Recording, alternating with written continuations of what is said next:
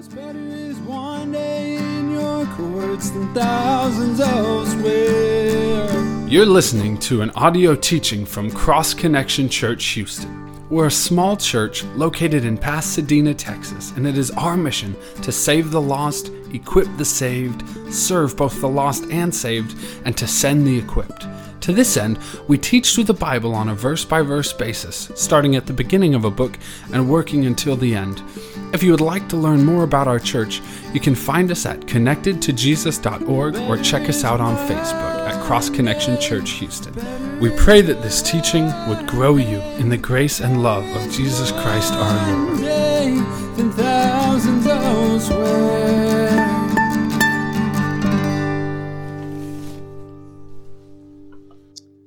Something that could cause us harm, something that could hurt us, we often put up signs that say danger. And, you know, danger is a, a warning that there's something that could harm or even possibly kill you. Signs like, you know, danger, electrical hazard. It's a warning that, hey, if you go and you touch these things, you could be shocked and you could be killed. Or danger, hot surface, which is a warning that, hey, don't touch this or you could be burned. Danger, no trespassing, and depending on the land and the person who has that land, danger, don't go on there, you might be shot, or, you know, danger, do not enter, a warning that what you're about to go into is something that can harm you, so stay away from it. You know, life is full of dangers, and it's nice when we have warning signs. It's nice when we're told, hey, wait a second, beware of this. This is a danger that you need to be aware of so that you don't harm yourself, so you don't get hurt. And as Christians, you know, we face many dangers, dangers that seek to harm us both physically and harm us spiritually, dangers that want to destroy our relationship with Jesus, dangers that are seeking to cause us to sin, dangers that are trying to undermine the Word of God. And fortunately for us, the Bible is full of these warning signs that reveal, hey, these are dangers that you need to be aware of. These are things that you need to be on guard against. Why? So that you can protect yourself and avoid them. Colossians chapter 2 is one of these chapters in the Bible full of warning signs for different dangers that come against Christians. Now we just finished studying through Colossians chapter 1 where the focus is on doctrine. And the, Paul really is focusing mainly on the supremacy and sufficiency of Jesus declared in six very important things, declared in the gospel, in redemption, in creation, in the church, in reconciliation, and in Paul's ministry. And now we're coming into chapter 2 and Paul is transitioning from really focusing on doctrine to now focusing on dangers in the church. And in this section, he wants us to learn how to defend ourselves against the dangers that are really coming against, especially these believers there in Colossae. And the three main dangers that Paul is going to be dealing with that we need to avoid, that we need to defend against are empty philosophies, religious legalism, and false doctrine.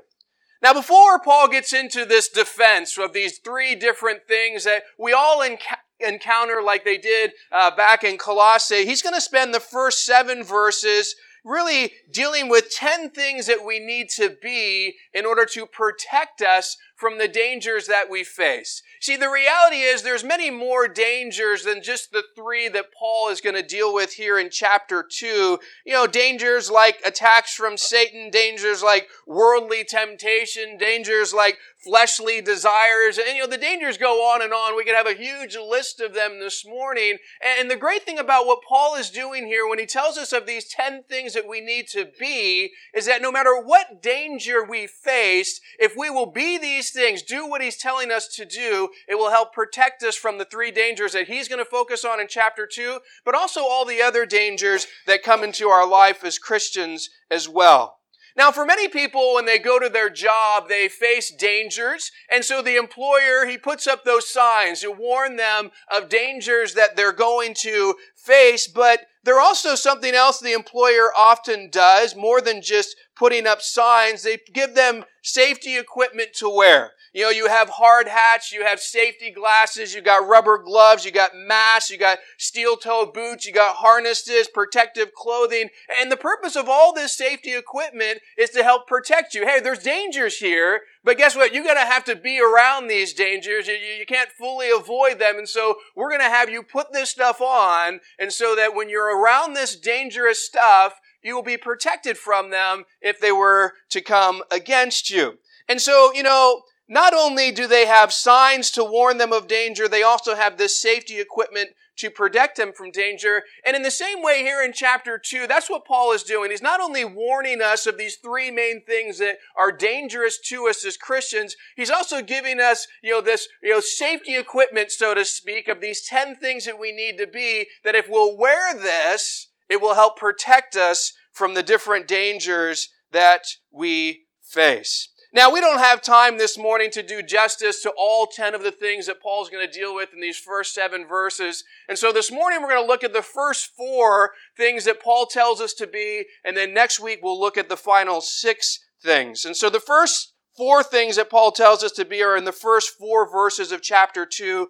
So let's start by reading those four verses and see what we need to be to help protect us from danger. They say this.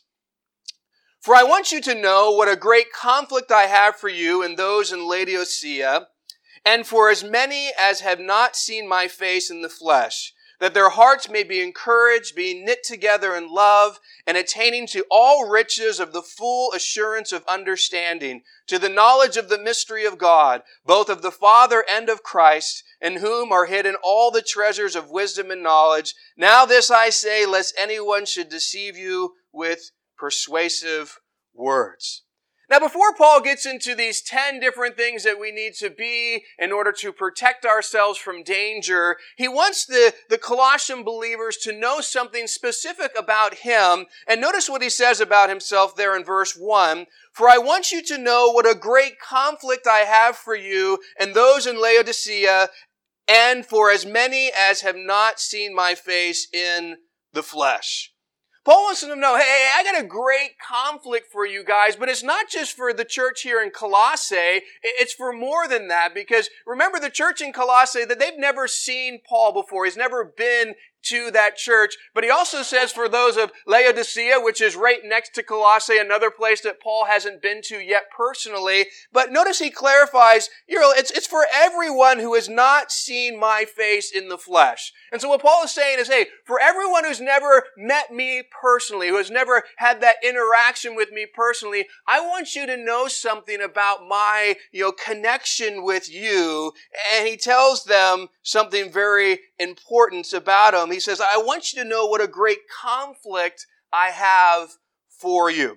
Now, this Greek word translated conflict is agon. It's where we get our English word agony. It speaks of a great struggle or, battle that we have. And so before Paul starts speaking about the battle that these Colossians are going through, about the dangers that they're facing that they need to protect themselves from, he wants them to know, hey, I'm battling with you guys. You know, I'm agonizing for you guys. And, you know, later on in this book, Paul's going to clarify that the battle that he's actually speaking of here is a battle through prayer. That, you know, even though he hasn't been to, to see them yet, even though he's not with them face to face yet, he still battles with them, that they're not alone in what's coming against them and the dangers that they're facing, that, hey, I'm praying for you guys. I'm there for you guys. I want to help you in any way I can. And, and one of the ways he's helping is by writing this letter and warning them of dangers. And another way he's helping is by praying for them as they go through these struggles. But he wants them to know that because, you know, they haven't met him. They don't know, you know, his heart towards them. And so he wants them to be aware aware of before I share about this struggle that you face, I want you to know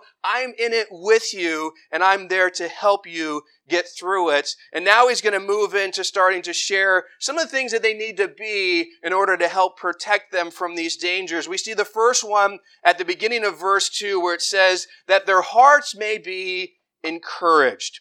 You know, the Greek word translated encourage means to comfort, exhort, strengthen, and build up. When it comes to properly dealing with dangers that we face, being encouraged is very important.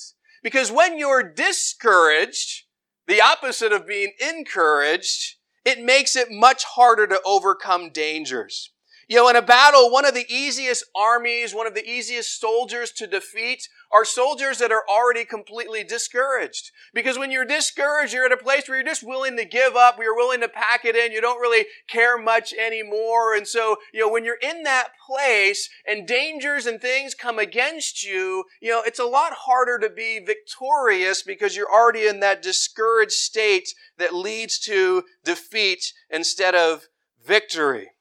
And so, as Christians, as we face these battles, as we face these dangers, we need to recognize that when we're discouraged, we're just easy prey. We're, much more likely to give up. We're much more likely to be defeated in what's coming against us.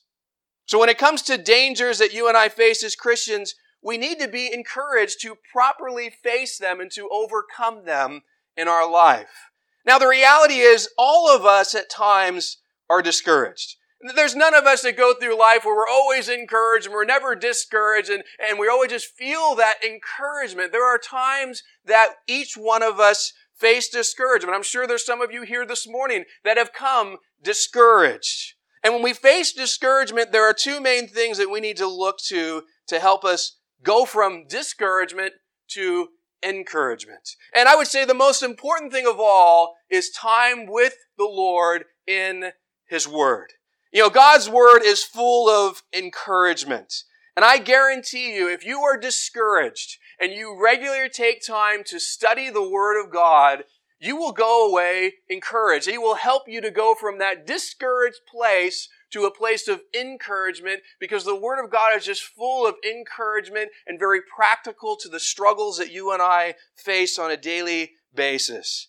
The second main thing that I think we should look to to be encouraged is look to other believers who are those who will actually encourage you. I wish I could say look to other believers and just leave it as a blank statement, but sadly, not all believers are seeking to encourage you, so you could look to them and get nothing from them, but look to believers who are actually going to encourage you.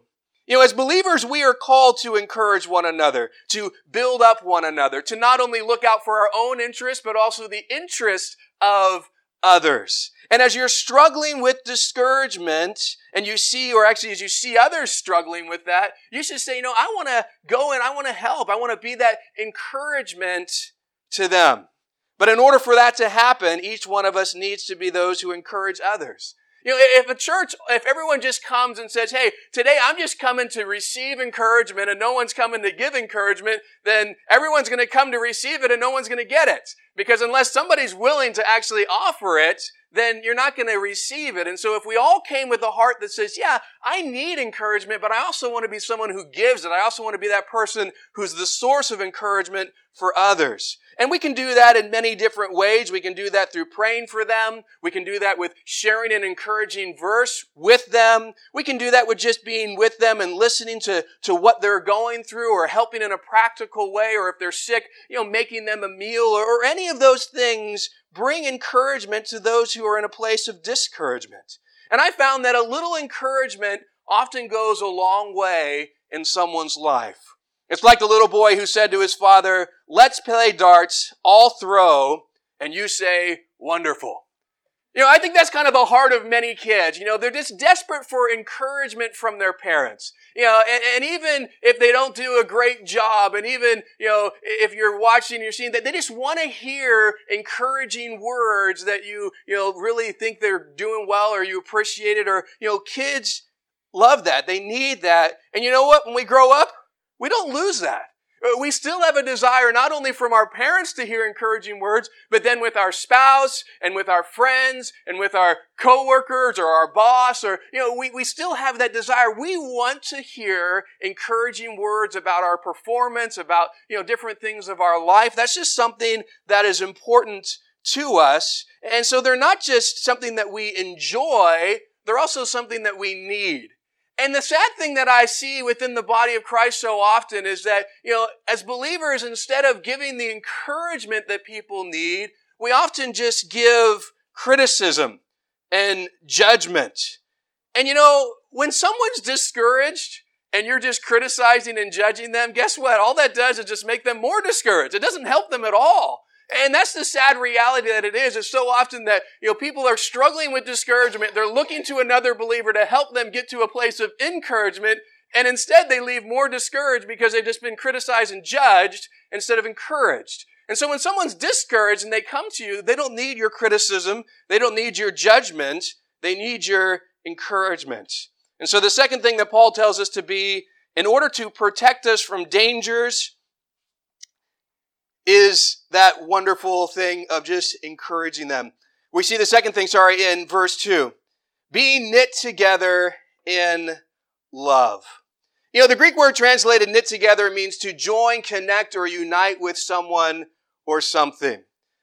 Growing up, my, my grandmother used to knit and, you know, I kind of watched it and I would find it fascinating that she would take this ball of, of yarn or, or wool or whatever she was using and all of a sudden, you know, she would just go and that little ball of yarn turned into a hat that I was given or a scarf that I was given. And I always just kind of found it fascinating watching that, you know, you have this long strand by itself that's really easily broken on its own, but yet once it's knit together and all intertwined and connected, you have this hat that I would have or this scarf that I would have that was quite strong. It was hard to break. And so, you know, when it's all connected together, it goes from something that would be easily destroyed, easily torn, to something that was quite hardy and could withstand a lot of different things. And this is something that I think is so important for us as believers as we face danger to recognize there's such an importance for us to be knit together that we don't do it on our own. But notice that Paul doesn't just say, hey, be knit together in any random thing. You know, whatever you're knit together and it doesn't matter as long as you're together, that's what's most important. No, that's not what he says at all. There's something very specific that he wants us to be knit together in. And so he says, be knit together in love. That is the thing that should connect us. That is the thing that should unite us as believers. The love of Jesus. So our connection shouldn't just be because we support the same sports teams or because we have a similar, you know, uh, like of music or because we have similar political views or personalities or whatever, you know, naturally draws us to other people. That shouldn't really be the foundation of our connection. It should go much deeper than just that. It should be because we love one another.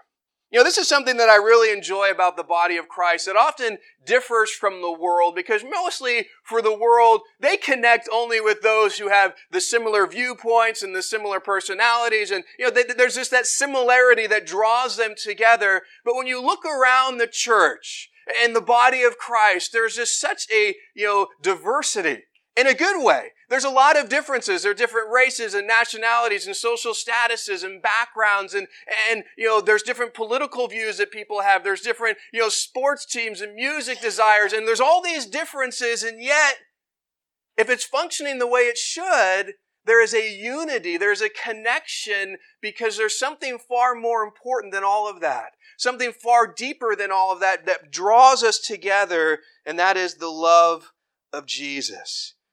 You know, Jesus says this in John 13, 34 and 35. A new commandment I give to you that you love one another as I have loved you, that you also love one another. By this all will know that you are my disciples if you have love for one another. You know, one of the most important commands that Jesus has given to us to do is to love each other. And he says, you know what? All are going to know you're my disciples not by these other things that we so often want to connect with ourselves of, hey, we're great prayers, we're great teachers of the Bible, we're great worshipers. Yeah, that's all great, but you know what? The most important thing that they're going to see that helps them to know you're my disciples is your love for one another. And when we love others like Jesus loved us, it's a, it's a natural thing that we start to get knit together, that we get connected with one another. And when the dangers come against us, Here's the great thing. We don't have to face them on our own. We don't have to be that little piece of yarn by ourselves that's so easily broken. We're now intertwined with all these other believers in love. And so when the dangers come, I'm not having to deal with it on my own. I got other people who are with me, who are praying for me, who are there for me, who are helping me face these struggles so that I'm more likely to be able to overcome them. Now, many churches try to knit and unify together in things other than the love of Jesus. And what ultimately happens when that starts to transpire is really it just brings division, not unity. See, a lot of churches that they're trying to be knit together by their traditions. That's what's most important. We're all together because we hold the same traditional view, but yet if you come in there and you don't hold to their traditions, they're not going to unify with you.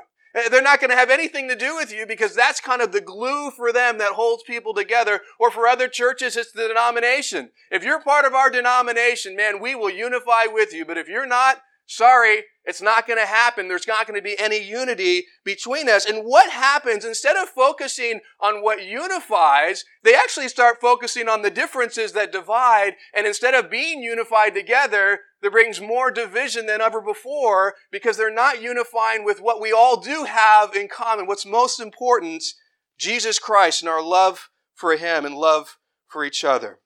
Warren Wiersbe said this about being knit together in love. The mature Christian loves the brethren and seeks to be a peacemaker, not a troublemaker. He is a part of the spirit, he is a part of uh, spiritual unity in the church. An immature person is often selfish and causes division.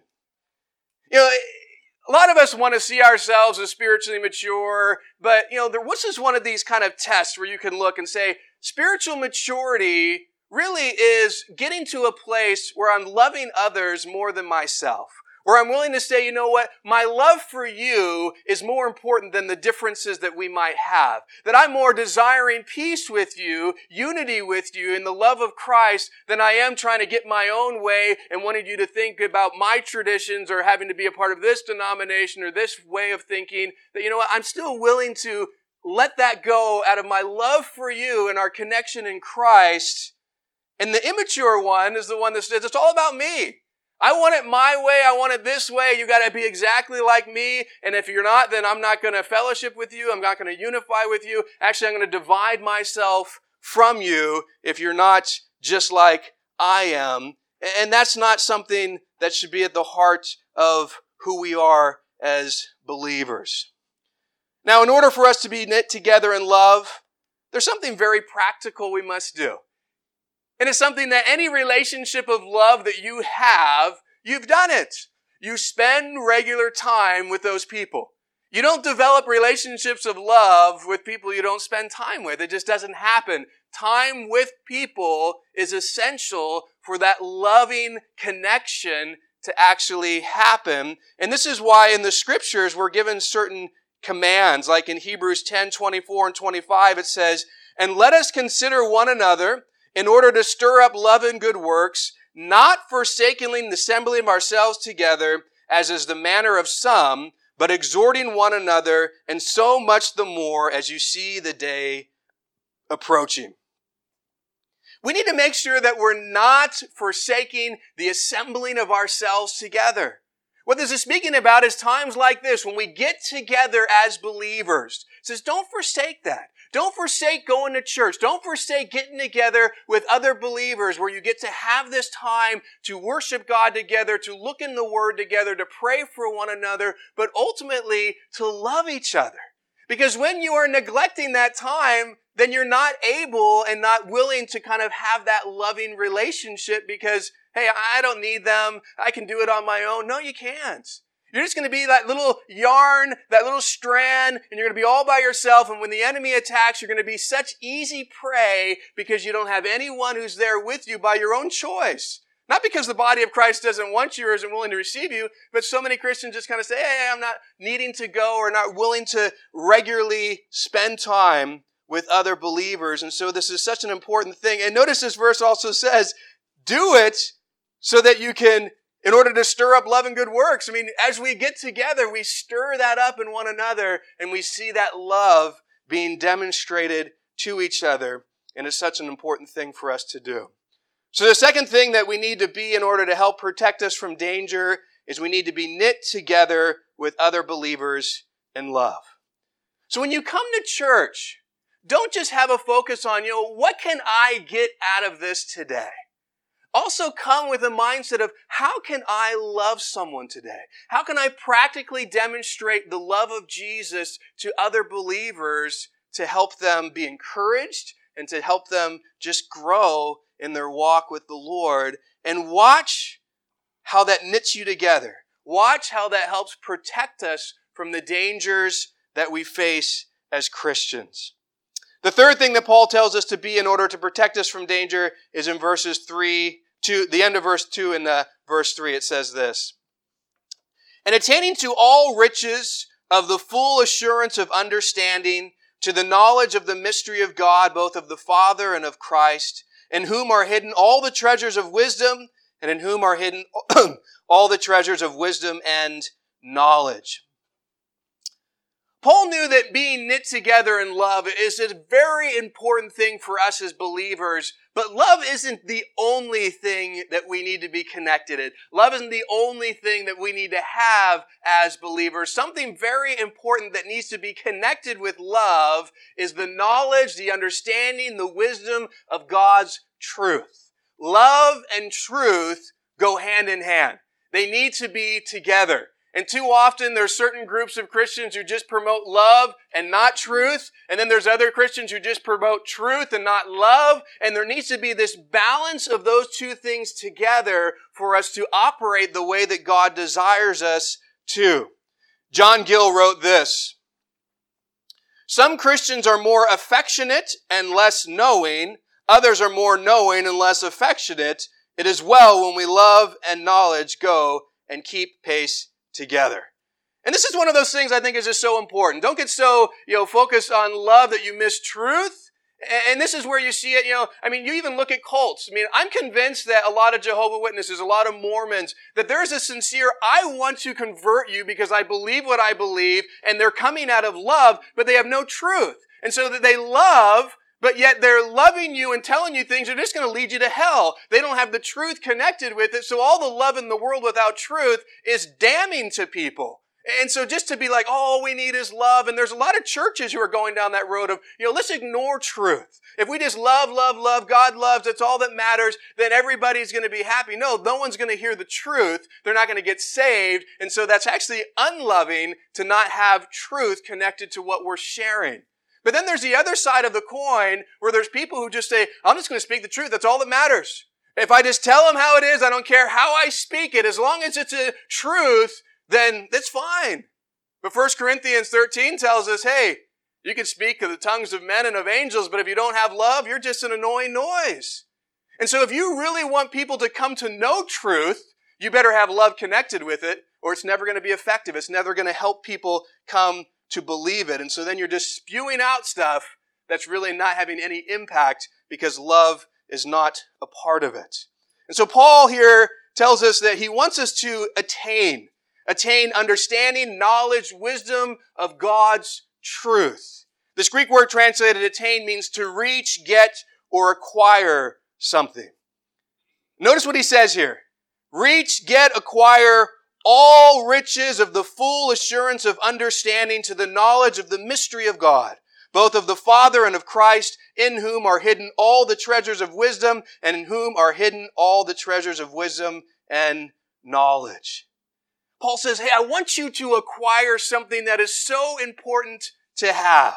This full assurance of understanding, knowledge, and wisdom that's ultimately found in Jesus. You know, in Jesus Christ is where there's a wealth of understanding, where there's a wealth of knowledge and wisdom that we as believers desperately need to know. Especially if we seek to protect ourselves from the dangers that come against us. As we looked at last week, one of the biggest targets of things that come against Christianity is Jesus. And so if we don't have a good knowledge of Christ, if we don't have the truth that's connected with Jesus, wisdom, understanding with that, we're going to be, you know, in trouble because the things that people want to ultimately de- uh, undermine and destroy are connected to who Jesus is, connected to what Jesus has done. I mean, people want to attack Jesus' humanity. They want to attack Jesus' deity. They attack Jesus' teachings. They attack Jesus' death. They attack Jesus' miracles. They attack Jesus' resurrection. I mean, anything associated with Jesus is being attacked. And so for believers, we really need to have this truth that is in Christ. It is so important for us to understand. And this is interesting that Paul, you know, we'll see through this letter that knowledge is something he keeps speaking about because remember, one of the big heresies that was coming into the Colossian church came from the groups that called themselves Gnostics. And for them, knowledge was like the key. That's, that's where, you know, salvation comes from. It's not ultimately what Christ did for your sin. It's this knowledge that you have that will bring you salvation. And it's interesting here that, um, the Gnostics told people to seek the treasures of wisdom and knowledge. They were all about it, but they did not say seek it in Jesus. According to Gnostics, knowledge was hidden in their own book of knowledge. Now here's something I find very interesting. The Gnostic called this book of knowledge apocryphos, which means hidden. And here, Paul uses the word hidden and he specifically chooses apocryphos. He could have chosen different words that could be translated hidden when he says this knowledge, wisdom, uh, and understanding is hidden in Christ. He uses this exact same word that the Gnostics were saying, ooh, our hidden Apocryphos book that has all this knowledge that's for the special few that know this stuff and we're the ones who are truly saved. Sorry for the rest of you that don't have our special book and the special knowledge that's hidden inside of it. You guys don't have what we do. You guys can't be saved like we are. And so Paul purposely uses this word hidden when he speaks about actually knowledge isn't hidden in your stupid little book. Knowledge is hidden in Jesus Christ. That's where it is. That's where you seek it. That's where you find it. It's not just for the few who have your book. It's for all who are willing to put their trust in Christ. And so Paul is targeting with this word specifically this Gnostic heresy that knowledge comes through our hidden book and all that's in there when the reality is no, it is all hidden in Jesus Christ Himself. That is where the understanding, the knowledge, uh, the wisdom all lies. That's where we need to seek it because that is where it is. So we need to grow in that knowledge if that's so important. Well, how do we do that? Two of the most practical ways to grow in the knowledge and wisdom and understanding of Jesus is to study the Word of God. It's all speaking about him. You know, the Old Testament is all pointing to him. The New Testament is all speaking about him. Throughout God's word, you will gain so much insight, knowledge, and understanding of Jesus as you just take time to study it. But something else I think is very important to do, which the Word of God encourages us to do, we need to ask God for that wisdom and that understanding. You know, recognize these are spiritual truths. It's not just gain because I'm smart and because I read a lot of the Bible. No, it's gain because God opens my understanding through His Spirit. And so I need to actually recognize, Lord, I need your help here. I want to know as much as I can about Jesus. I want to see these things through your word. And so I ask that you would reveal them to me. So the third thing that we need to be to help protect us from danger is we need to be continually growing in our understanding, knowledge, and wisdom of Jesus. Here's the reality. The more time you spend studying the truths of God's Word, the more effective you are going to be in dealing with a lot of these dangers, because so many of them for us as Christians are connected with trying to destroy and undermine things connected with Jesus Christ. And so the more you're aware of that, then the more you'll be protected of those things that come against us as Christians. The fourth and final thing that we're going to look at this morning that Paul tells us to be in order to protect us from danger is in verse 4. Now, this I say, lest anyone should deceive you with persuasive words. Paul says, Now this I say, meaning the reason I've just said that you need to gain understanding, knowledge, and wisdom in Jesus is because I don't want anyone to deceive you with persuasive words. The Greek word translated deceive means to intentionally trick or mislead someone. And the Greek word translated persuasive words means convincing words to influence or sway someone's thinking.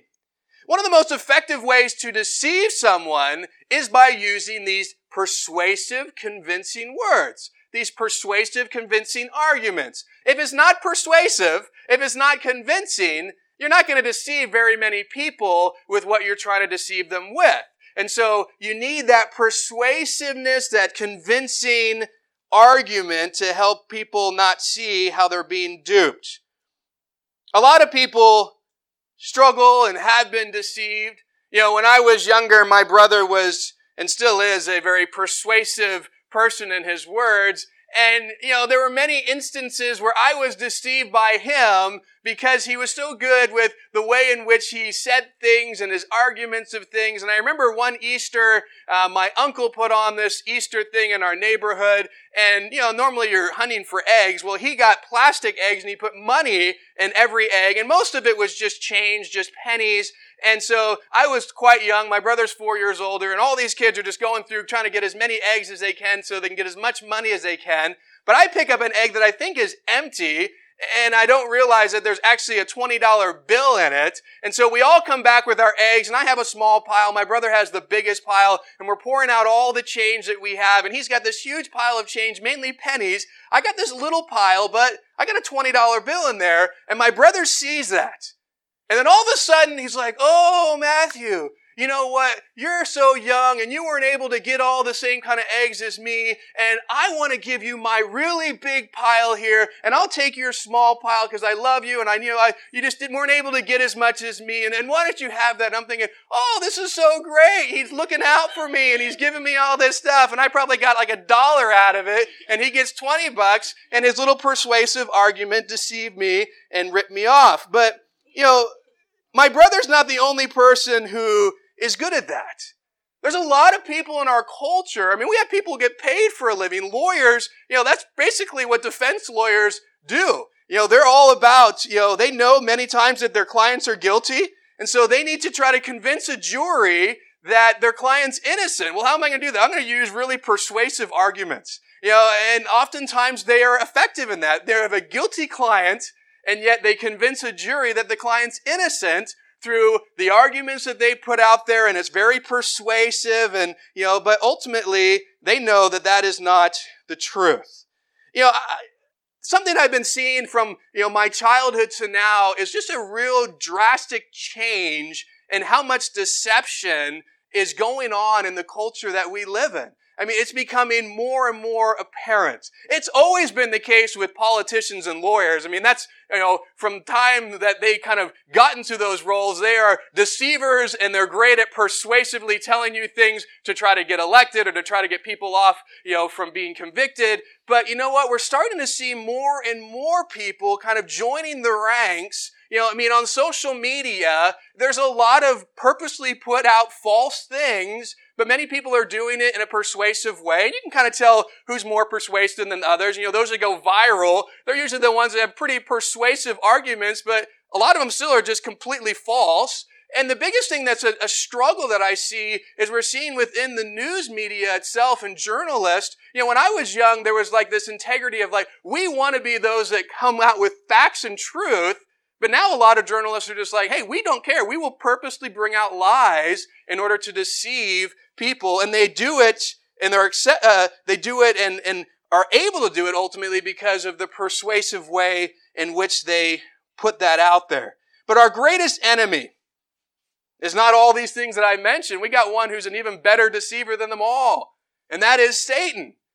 He's our ultimate enemy, and he is the most persuasive liar there is.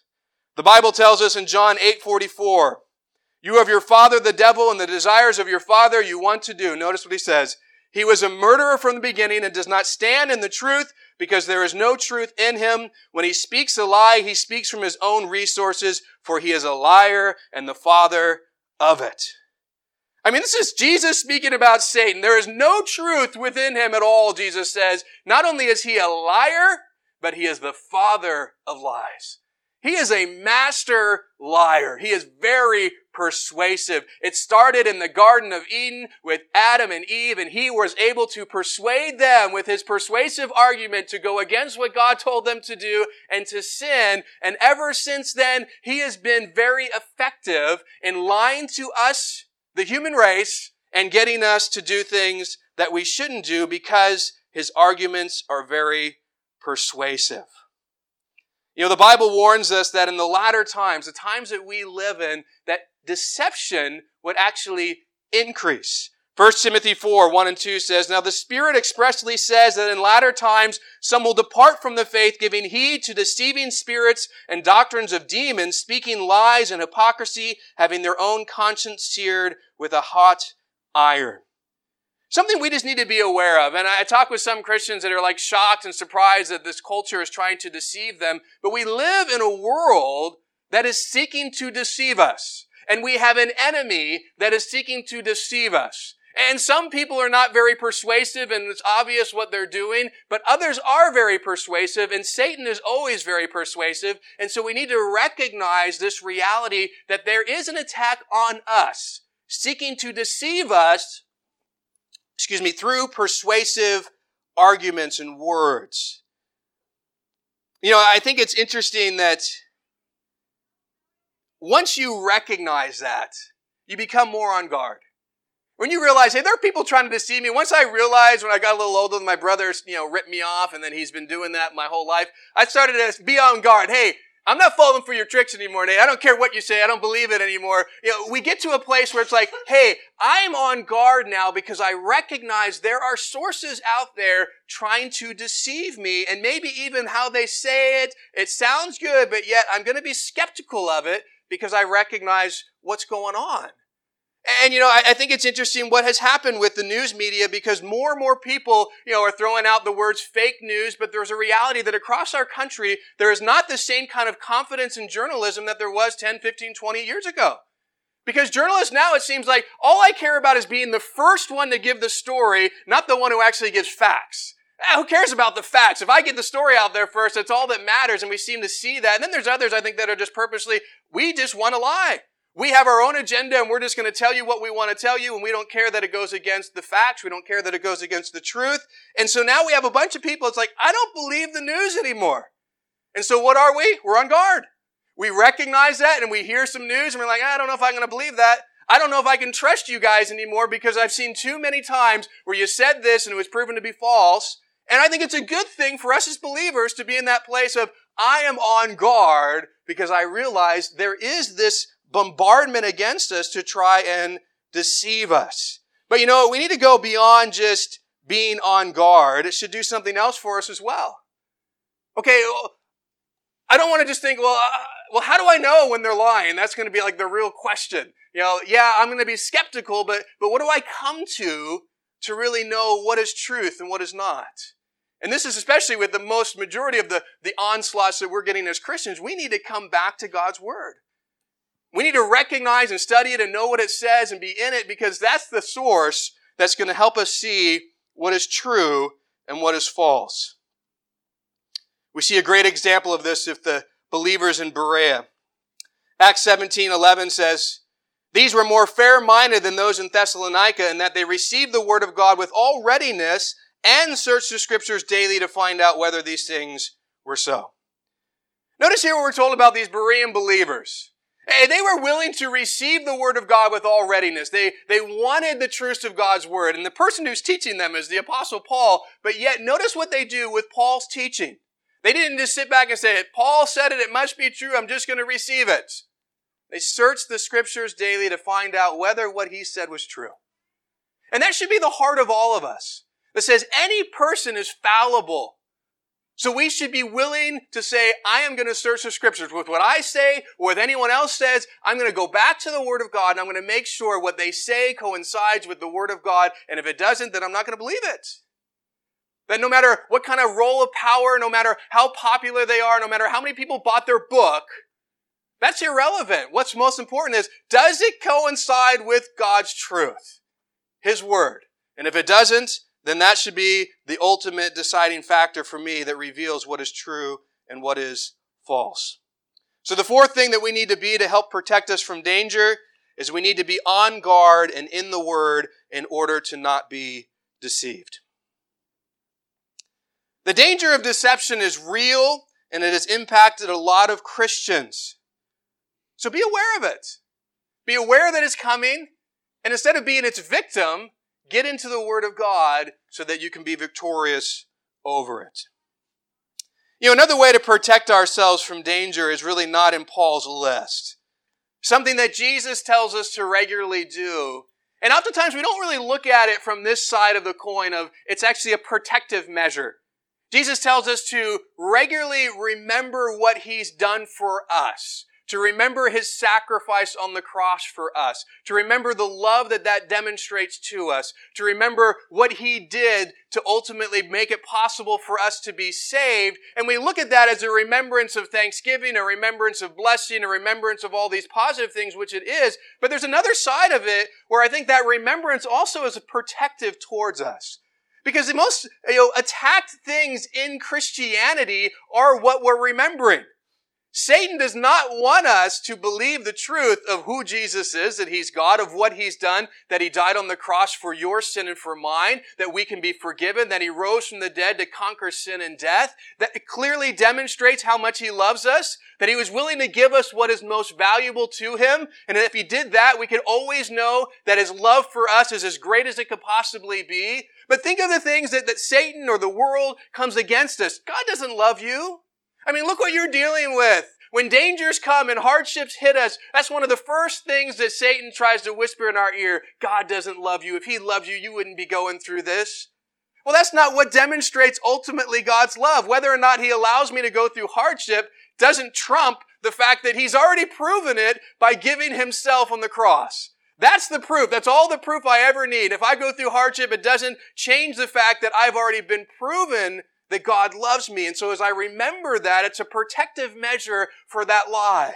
Or the lies that, hey, you know what, you're not saved, or, or Jesus didn't do enough for you, or, or whatever it is. As we take time to look back on what He's done, it helps protect us from the lies in the present and the ones that we're going to encounter in the future to help us remember, no, that's not true. So we don't want to forget that. We don't want to lose sight of that because it's really the foundation of what we believe. It all comes back to Jesus and what He's done for us. And so as we're looking at ways that we can protect us from danger, we're going to finish this morning. It's the first Sunday of the month we do this. We're going to take time just to remember Jesus' sacrifice by taking communion together. And so I'm going to have the, the worship team come on up here. And before we partake together, I just want to say it's an open communion, meaning it's open to anyone who has put their trust in Jesus Christ. If you have done that, we encourage you to partake. But before we do that, I want to read from 1 Corinthians 11, and I read this often, and it shares about, you know, what these, you know, different um, elements are symbolic of. But I want to emphasize the last thing that we're told, and to really give that as a challenge for us to do right before we partake together. It says this. For I received from the Lord that which I also delivered to you, that the Lord Jesus, on the same night in which he was betrayed, took bread. And when he had given thanks, he broke it and said, Take, eat. This is my body, which is broken for you. Do this in remembrance of me. In the same manner, he also took the cup after supper, saying, This cup is the new covenant in my blood. This do as often as you drink it in remembrance of me. For as often as you eat this bread and drink this cup, you proclaim the Lord's death till he comes. Therefore, whoever eats this bread or drinks this cup of the Lord in an unworthy manner will be guilty of the body and blood of the Lord. Now, here's the thing I really want to emphasize. But let a man examine himself, and so let him eat of the bread and of the cup. You know, he gives all these things of what it's symbolic of, but at the end of the day, he gives this challenge of, you know what, before you partake, examine yourself. And really what he's wanting us to examine is, is there unconfessed, unrepented sin in your life? Before we take the time to remember and thank and look back on what Jesus did to pay for our sin, to deal with our sin on the cross, is there sin that we're just kind of continuing in? Is there sin that's in our life that we haven't dealt with, that we haven't gotten right with the Lord in, that we haven't confessed to Him? And so I just want to encourage you, as the elements are being passed out, as the worship team leads, that you would just take a moment. If there's things in your life that you haven't dealt with, before you partake, I would encourage you examine yourself and just confess that between you and the Lord. Repent of that and just come with a clean slate uh, as we come to this time of communion together. So let's go ahead and have that passed out and partake.